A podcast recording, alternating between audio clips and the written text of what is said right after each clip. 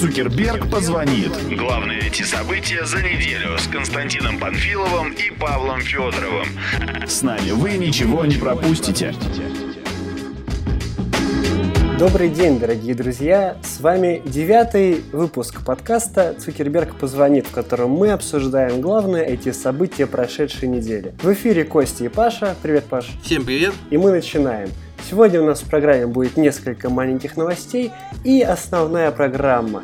Основная программа у нас довольно-таки короткая. Мы поговорим про нового генерального директора Microsoft, про десятилетие Facebook, про цензуру видеоигр в России и безумную игру Flappy Bird. Итак, давай, что у нас там сперва с коротенькими новостями, Паш. Да, компания Sony решила продать свое ноутбучное отделение, которое выпускало ноутбуки Vaio. То бишь, эпохи Sony Vaio наступил конец. Сейчас Sony ведет переговоры о продаже своего ПК-бизнеса, который включает и ноутбуки, а инвестиционному фонду Japan Industrial Partners. Сообщается, что фонд создаст новую компанию, которая и выкупит ноутбучный бизнес Sony. При этом сумма сделки составит около 400 с копейками миллионов долларов.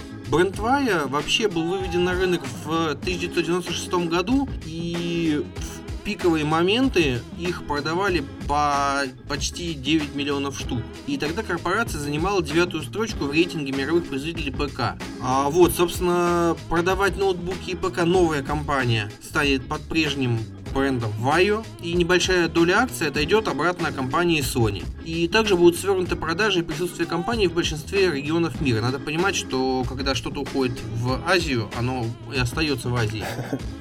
То есть эти ноутбуки будут продаваться в основном в Японии. Да, да, да. И, кстати, персонал, который сейчас работает над э, ПК в Sony, и это порядка тысячи человек, большая часть этих сотрудников перейдет в новую компанию. Остальных Sony разбросает между своими другими подразделениями. А там же уволили пару тысяч человек, по-моему. Да, что-то такое было, но... Пять вот, тысяч человек уволили из Sony. но это было до известия о продаже Vaio. Но это связано. Ну, понятное дело, что связано, но нам никто же этого не подтвердит. Но я предполагаю, что кого-то из э, производства ПК возьмут и перебросят на холодильники. Не-не, телевизоры. У Sony сейчас очень сильный телевизор. Они прям лидируют в этой области. Они будут делать телеки с высоким разрешением 4К. И, видимо, они решили так оптимизировать производство. Но при этом, кстати, даже вот это будет ближайший квартал будет убыточным для Sony, потому что вот эта продажа ноутбучного бизнеса явно повлияет. И даже дела-то у них в сегменте телевизоров цифровых камер идут не совсем хорошо. Мгм. Вот. Ну, не знаю, видимо, им выгоднее было продать. А, кстати, в Vaio вообще отличные ноутбуки были, я помню, что я все время на них заглядывался до покупки макбука. У нас есть на сайте отличная подборка самых классных ноутбуков Vaio, у них такой дизайн, ну, конечно, японский, азиатский дизайн, он такой самобытный довольно-таки, но там есть экземпляры прям очень сексуальные. А знаешь, что я сейчас понял? Че? Это была короткая новость. Ну, у нас в этот раз мало новостей, поэтому можно себе позволить. Ну, поехали дальше. Поехали дальше. Apple э, тоже взялись за биткоины, как и Центробанк, и удалила самую популярную программу для работы с кошельками блокчейн. И до этого еще пару месяцев назад удалили приложение Coinbase и CoinJar. Разработчики этих приложений в шоке в полнейшем находятся, пользователи тоже. Apple утверждает, что биткоины слабо контролируются сами по себе, поэтому могут быть какие-то там операции не совсем правомерные, например, финансирование терроризма, видимо. И боятся как-то с этим, с этим связываться. А разработчики приложений, связанных с биткоинами, полагают, что Apple просто в дальнейшем планирует запустить свою платежную систему какую-то, кстати, центра- центральным элементом, в которой станет Touch ID, возможно. И вот Вау. борется с конкурентами таким образом. Пользователи, как я уже сказал, просто в гневе, даже на Reddit они там выкладывали видео, где разбивают свои айфоны в знак протеста. Но это не самое страшное. Еще есть проблемы с парой бирж. Например, биржа GOX приостанавливает все операции по выводу денежных средств, потому что пользователи начали очень много выводить биткоины там, доллары и в евро, как раз таки из-за удаления приложений. А биржа BTC-E приостановила операции с рублями. Это произошло из-за того, что Центробанк, ФСБ и МВД начали как-то ужесточать меры и предупредили, что будут более пристально следить за обладателями биткоинов. Так что нас, по-моему, тут за яйца берут. Я со своими 10 центами биткоиновыми тоже сижу, боюсь уже. Хватит быть террористами. И давай к позитивным новостям. В пятницу, как вы, думаю, догадались уже, в Сочи открылись 22-е зимние Олимпийские игры. Ура, ура, ура! Похлопай, что ли, не знаю. За день до открытия корейская компания Samsung, которая является официальным спонсором Олимпиады, попросила спортсменов на открытии заклеить яблочки на своих айфонах, чтобы они не мелькали на прямой трансляции в телевизоре, в интернете, и Apple бы не получила халявный пиар. Забавная ситуация. А, Samsung как спонсор в комплект олимпийца клал Galaxy Note 3. Вот, а, люди могли его получить с условием, что они будут э, вести съемку во время Олимпиады именно на него, то есть спортсмены, да. Вот, но, как мы знаем, как мы все видели, на открытии на эту просьбу Samsung всем было наплевать, и количество айфонов на стадионе Фишт просто зашкаливало. И, кстати, на следующий день во время соревнований камеры поймали с айфоном даже премьер-министра России Дмитрия Медведева. Яблочко у него не было заклеено. Но если ему положительное фито там правило, значит всем остальным тем более положительное фито там правило пробором. Ну ладно, давай перейдем к основному блоку. Поехали. Как я уже говорил, мы начнем с нового генерального директора Microsoft, которым стал Сатья Наделла, американец индийского происхождения, ранее работавший исполнительным вице-президентом по корпоративным и облачным технологиям.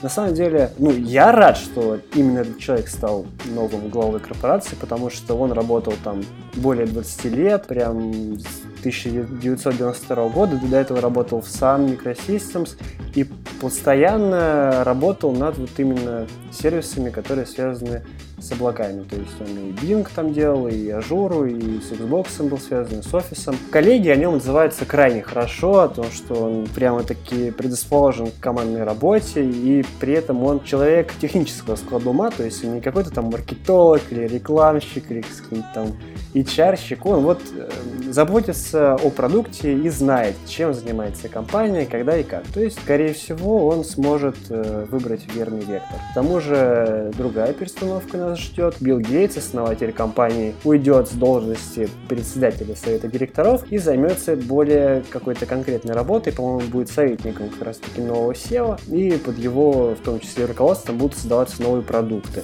А его пост на посту председателя займет Джон Томпсон, ранее занимавший должность генерального, генерального директора Symantec. Это, по-моему, антивирус.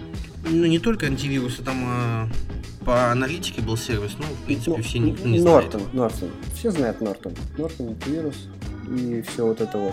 Но это позитивная новость. К тому же на фоне этих вестей мы еще узнали о том, что Microsoft совершили инвестиции в Foursquare 15 миллионов долларов. При этом это не только деньги, они еще заключили соглашение о передаче каких-то там данных, то есть по лицензиям Foursquare, Microsoft будет э, использовать данные про чекины и перемещение пользователей. А это очень серьезно, потому что в Foursquare сейчас 60, 60 миллионов точек и 45 миллионов пользователей. Поэтому круче этого ничего не может быть. Microsoft теперь будет следить за нами еще больше.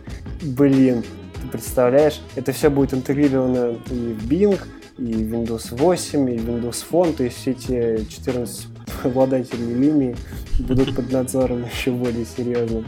Ну, короче, как бы мы не хаяли Microsoft, у них пока что все отлично идет. Да, молодцы ребята. И 4 февраля крупнейшей социальной сети мира Фейсбуку исполнилось 10 лет. Юху! Ура! А вот, Ко- а вот Косте исполнилось 22 года. Давайте его поздравим. Давайте. Тут короткая пауза для аплодисментов, лайков, такое. И теперь давайте вернемся к Фейсбуку. Так вот, основатель Фейсбука Марк Цукерберг а, написал проникновенный слезливый пост о том, какие были волнительными для него эти 10 лет. Он себя, походу, таким эмо почувствовал из, из далеких из далеких нулевых. Он писал о том, что он рад, что был частью этого пути, что не знал, что его социальная сеть соединит весь мир. Планировали соединить только свой университет, но вот так получилось. В общем, клевый такой мотивационный пост, ну, наверное, для сотрудников компании. Вот. И, кстати, на следующий день издание Гавкер припомнило ему фотографии... Прости, подожди, какое издание? А не гав? Как оно правильно говорится? Гулкер, наверное, как-нибудь так. Давай тогда без Ну, названия. гавкер это до- доги. Воу, such media. Very гавкер. Так что там с фотографиями? Публиковали фотографии одного из мини-корпоративов Фейсбука, на которых очень четко виден довольно-таки выпивший Марк Цукерберг, а, танцующие на столе сотрудники, и как-то это ну, не вяжется с тем образом социальной сети, который мы привыкли видеть в России, в принципе. Ну, да, Дуров бы себе такого не позволил, конечно. я вот листаю фоточки с корпоратива ВКонтактике, и тут Ах, мандаринчики, бананчики, виноградик, ежевика, нифига себе. Ну, ежевик это тоже не мясо, что ты удивляешься? А, в общем, Фейсбуку долгих лет, они молодцы. Ну и сам Цукерберг отметил, что а, сейчас нужно, сосредоточиться не на тех 10 годах, что уже прошли, а на тех 50, что будут еще дальше. Мгм. Ну, условное число, понятное дело. Да, кстати, они запустили в честь своего юбилея маленькое приложение Look Back, по-моему, называется, которое показывает тебе короткое видео о важнейших событиях твоей, твоей жизни, собранные с там фотографий каких-то и постов Это, на Фейсбуке. это ужасная штука, Почему? которая, которая из э, там, сотен моих фотографий выбрала только скриншоты моего рабочего стола и что-то еще в этом роде. Фейсбук знает, что тебе важно лучше, чем ты сам. Ну, я хочу отметить, что в этом видосе у меня в основном скриншоты и фотографии дочки, так что ладно, простим.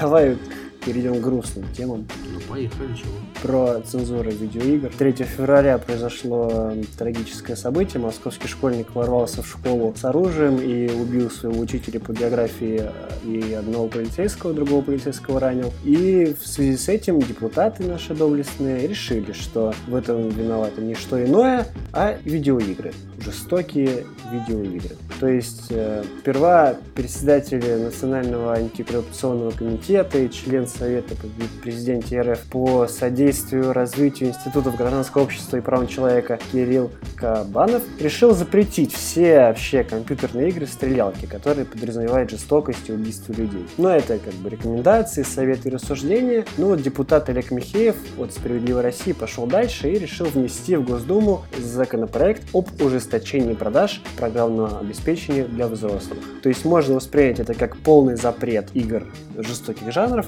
На самом деле речь идет конкретно о контроле продаж, то есть шильдик 18+, будет подразумевать не рекомендацию бабушки, которая покупает подарок своему внуку на день рождения, а именно запрет там, продаж э, лицам определенного возраста. Это тема для обсуждения, уже тянется давно, о том, влияют игры жестокие или не влияют на формирование психики подрастающего поколения. То есть было много случаев, когда люди там наигрались в Postal или в GTA и шли потом крошить живых людей. Но это вопрос больше к психологам, наверное, и можно там еще говорить про то, как сами родители воспитывают, воспитывают своих детей. Ну вот в, процессе обсуждения этих всех законопроектов произошел довольно-таки интересный случай с сотрудником Mail.ru Mail.ru Group, которого зовут Михаил Кочергин. А, На внеочередном заседании Госдумы, где присутствовали все люди, так или иначе связанные как-то с игровой индустрией, э, этот Михаил Кочергин решил э, воспользоваться, так сказать, всеобщим хайпом и напасть на своих конкурентов из белорусского wargaming, которые создают популярнейшую игру World of Tanks. Он сказал, что эта игра кипрская, офшорная, к ней есть много вопросов. Люди, играя в нее, рассекают на фашистских танках и расстреливают российские танки. То есть он так вернул свою так, позицию по поводу конкурентов и был незамедлительно уволен из своей компании, потому что это высказывание очень сильно возмутило всех, вне зависимости от их игровых предпочтений. Руководство Mail.ru Group э, извинилось и э, заявило о том, что позиции их бывшего сотрудника никак не относятся вообще ни к сфере его компетенции, ни к позиции компании. В общем, э, это урок о том, что нужно уметь держать язык за зубами, когда не просят тебя говорить о чем-то. Но баталии словесные продолжаются. Вот на Ленте.ру вышла колонка нашего знакомого Игоря Белкина, который в пух и прах разметал все начинания чиновников и депутатов о том, что игры как-то влияют на детей. Можете почитать, если хотите. А пока что это неоконченная история. Надеюсь, что игры не запретят, потому что это было бы довольно глупо и грустно. Это единственное, что меня радует после долгих рабочих дней. Печально, конечно. да, не, дум- ну, что? Не думаю, что колонка Белкина как-то повлияет на наших депутатов. Ну, возможно, она повлияет на людей, которые там смотрят телевизор и верят им. Они, эти люди, не читают Белкина, к сожалению. Давай дальше про игры. Да, про игры и главная игра недели, месяца, года, я не знаю. Flappy Bird. Это платформер, в котором вам дается такая гундосая птичка, и вы должны вот так вот тапать по экрану.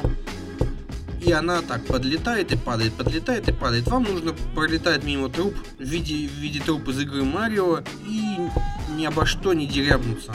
Собственно, чего я вам вот объясняю, вы 100% эту игру увидели. Это вот, вот просто гарантия. Я сегодня набрал 12 очков. Ты же говорил, что удалил ее. Но я скачал, поддавшись, так сказать, э, всеобщей истерии. Ах ты хитрец. Интерфейс игры действительно прост, там кнопки Start, Score, Rate.